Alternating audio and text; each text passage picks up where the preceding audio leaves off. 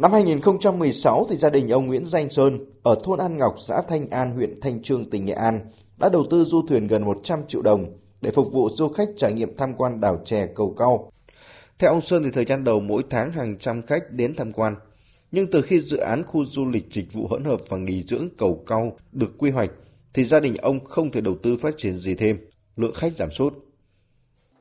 Năm 2016 thì dân cũng là à, từng hồ đóng thuyền thì đưa khách đi à, tham quan du lịch đảo tre, thì à, càng mấy năm đầu thì phát triển mạnh với à, khách đến. Sau là năm 2018 thì có là tổng vốn vào là là, là, là đó đạt dự án.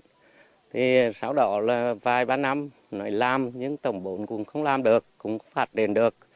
Thì sau đó thì trở thành là một dự án treo cũng như ông Nguyễn Danh Sơn thì nhiều hộ dân đã mạnh dạn đầu tư mô hình trang trại du lịch sinh thái, sắm thuyền du lịch, mở nhà hàng, xây dựng các vườn hoa cây cảnh để tạo điểm nhấn cho du khách khi đến tham quan đảo trẻ. Nhưng từ khi dự án này được quy hoạch, việc làm ăn cũng dở khóc dở cười. Ông Nguyễn Việt Lâm, xã Thạnh An, huyện Thanh Trương cho biết. Làm nghề du lịch là muốn phát triển thì mở ra mà muốn có khách mà nói như mà khách không có thì gia đình nói chứ trong cái làm ăn nó thua lỗ mà mong muốn dự án thay đổi thì cũng nắng để mà bên dân cũng được hưởng rồi bên à, bên nhà nước cũng được hưởng một cái đó trong để là cho, cho dân được uh, nâng cấp các cái đường xạ và các cái cảnh quan để cho đẹp thêm. Tiềm năng du lịch ở đảo chè không được khai thác, người dân lao đao lận đận vì quy hoạch dự án treo. Còn chính quyền địa phương thì trông chờ, kỳ vọng rồi thất vọng vì công ty cổ phần tập đoàn Senco 4 chủ đầu tư vẽ dự án rồi để đó. Theo tìm hiểu của phóng viên thì dự án khu du lịch dịch vụ hỗn hợp và nghỉ dưỡng cầu cao được Ủy ban nhân dân tỉnh Nghệ An chấp thuận chủ trương đầu tư vào tháng 2 năm 2017. Phê duyệt quy hoạch chi tiết 1 trên 2000 vào tháng 12 năm 2017. Theo kế hoạch thì dự án được thực hiện trong 5 năm, từ năm 2017 đến năm 2022, với lộ trình đầu tư bài bản từ hạ tầng kết nối, khu nghỉ dưỡng và các phân khu chức năng – khi hoàn thành thì dự án đạt tiêu chuẩn 4 sao, đảm bảo phục vụ hiệu quả nhu cầu tham quan nghỉ dưỡng và phục hồi sức khỏe, khai thác tiềm năng của huyện Thanh Trương và tỉnh Nghệ An. Thế nhưng hết hạn đầu tư, đến nay chủ đầu tư vẫn treo dự án. Ông Nguyễn Thanh Duyên, Bí thư Đảng ủy xã Thanh An huyện Thanh Trương cho biết, người dân cần một câu trả lời từ chủ đầu tư và ngành chức năng rằng dự án có làm hay không. Riêng địa phương và các cái hội dân nằm trên cái vùng dự án đó thì cũng mong muốn nhà đầu tư là tiếp tục là triển khai à, các cái bước để tiến hành là à, thực hiện.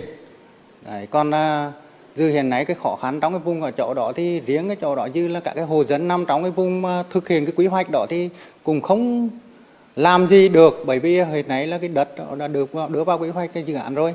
Thì nhân dân cũng mong muốn rằng là cái dự án này là sẽ sợ đưa vào để triển khai tiếng địa phương cũng rất là khó bởi vì liên liên quan đến là liên quan đến công tác quản lý. Mặc dù dự án đã hết hạn đầu tư, nhưng đến thời điểm này vẫn chưa được gia hạn.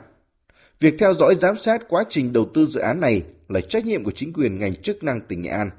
Hết thời hạn đầu tư nếu như chủ đầu tư dự án không đề xuất gia hạn thì có biện pháp thu hồi theo quy định.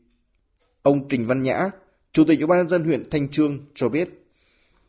Chậm tiến độ so với cái quyết định chủ đầu tư ấy, vâng. từ năm 2007 chứ nhưng mà chậm quá. Đến nay vẫn chưa được gia hạn. Quan điểm thì họ vẫn muốn tiếp tục xin ủy ban tỉnh xã chủ trương đầu tư đồng ngành đầu tỉnh giáo sở cho từng làm việc với nhà đầu tư để chốt cái phương án.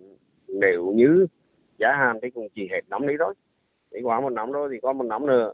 Và cái phương án là ký quy cái đấy thì cũng về trên hai chục tỷ.